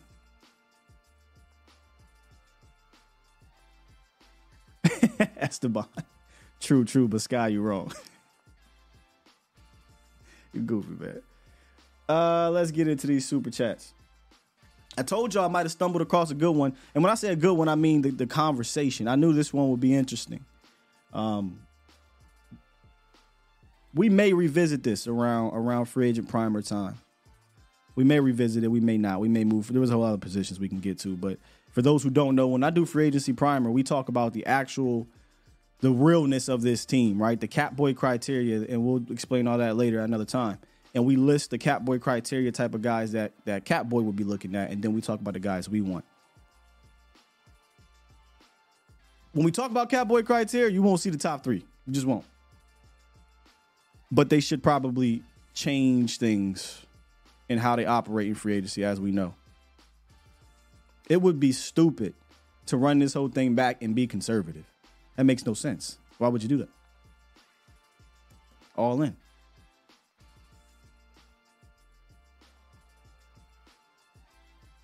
All right, Cowboy six one five super chat. Appreciate you drop a dub. He said, "What are your thoughts on what on Jesse Holley? What he said about Micah and blessings?" I I hate to do this because you dropped twenty. I have no idea what Jesse said about Micah. If you could elaborate, maybe I could give you my thought on it. But I, I if you would have put it in there, I would have definitely gave you my thought on it. But I don't know what Jesse said about Micah. So would need um, specifics and I can maybe give you my general thoughts. Sanjay dropped five. Super chat. Said I would I would get a free agent running back like Henry, sign Pollard for market rate, draft a running back mid in mid or low rounds as insurance, Henry replacement for next season. So you would you would sign Henry and TP. Yeah, I'm I'm, I'm pretty much out on TP if I'm getting Henry. Yeah. Yeah. He said Micah's selfish. Why did he say Micah's selfish? What was the context around that? If you guys know. Oh, he called him the most selfish player in the league. Damn, that's. Oh yeah, I'm gonna have to hit him up and see what it is. And then if I if if he when he tells me about it, or if y'all give me like a timestamp, I can go watch. Maybe I'll react to it. I really don't do the that type of that ain't my content, but uh, we gonna see what's up. Super chat. A Aaron dropped five and said Henry will look like Eddie George if they don't change. Ooh, that's a good one. I ain't gonna lie, I was Eddie George fan. And when we signed Eddie George, Bill Parcells, right? Or was that Campo years? Bill Parcells or I can't remember which one it was. But he was another you want to talk about DMC. That was another DMC. I think he rushed for like 900 yards, a few touchdowns, nothing crazy. But that's true. I think if you don't change up how you do things, there's potential that could be. And interestingly enough, he came from Tennessee. DB says, "Great show." Super chat. Ain't nothing wrong with being a copycat as long as you copying the right cat. Hmm. Come on, man. That's what I would do. Super chat. And then two from Ike. Run game and D travel, but we couldn't find it at home. Facts. Facts. So y'all y'all said he's saying he doesn't want to play linebacker. He just wants the sacks. He's selfish because he don't want to put in the film study. He just wants to rush. Um, well, in that sense, I would say Jesse's wrong. But I, again, I don't like to do the messy stuff. Uh, but he is wrong on that. Um, I said this before to you guys. I say it again. He's doing what he is being told to do. I just facts. Um, and he was one of the best at doing it. DQ looked at him as one of the best at doing it. Why they decide to move him completely from backer year one? Don't know. Do not know. And I think it cost the Cowboys. Uh, not not not the playoffs or whatever, but it cost them in the sense of false confidence. We talk about that a lot with J. Ron Curry. We talk about that with other guys. I think I think they got false confidence that oh we got Micah rushing the passer, everything else is good. You need backers, y'all. You need backers. Appreciate you, Mister. I can't super chat NTL 2014. He said Law has the video. Yeah, that's Law's type of content. I don't really do that type of content here. Um, but I would say I would say he's wrong in the sense of he doesn't want to play back. I've, I've that's all I can tell you, man. Uh, he will he will do what they ask of him to do, and that's why he did play it at times. But they want Micah to rush the passer, and I, I hate to say this because I thought we had a very deep defensive line, but if Micah wasn't getting home,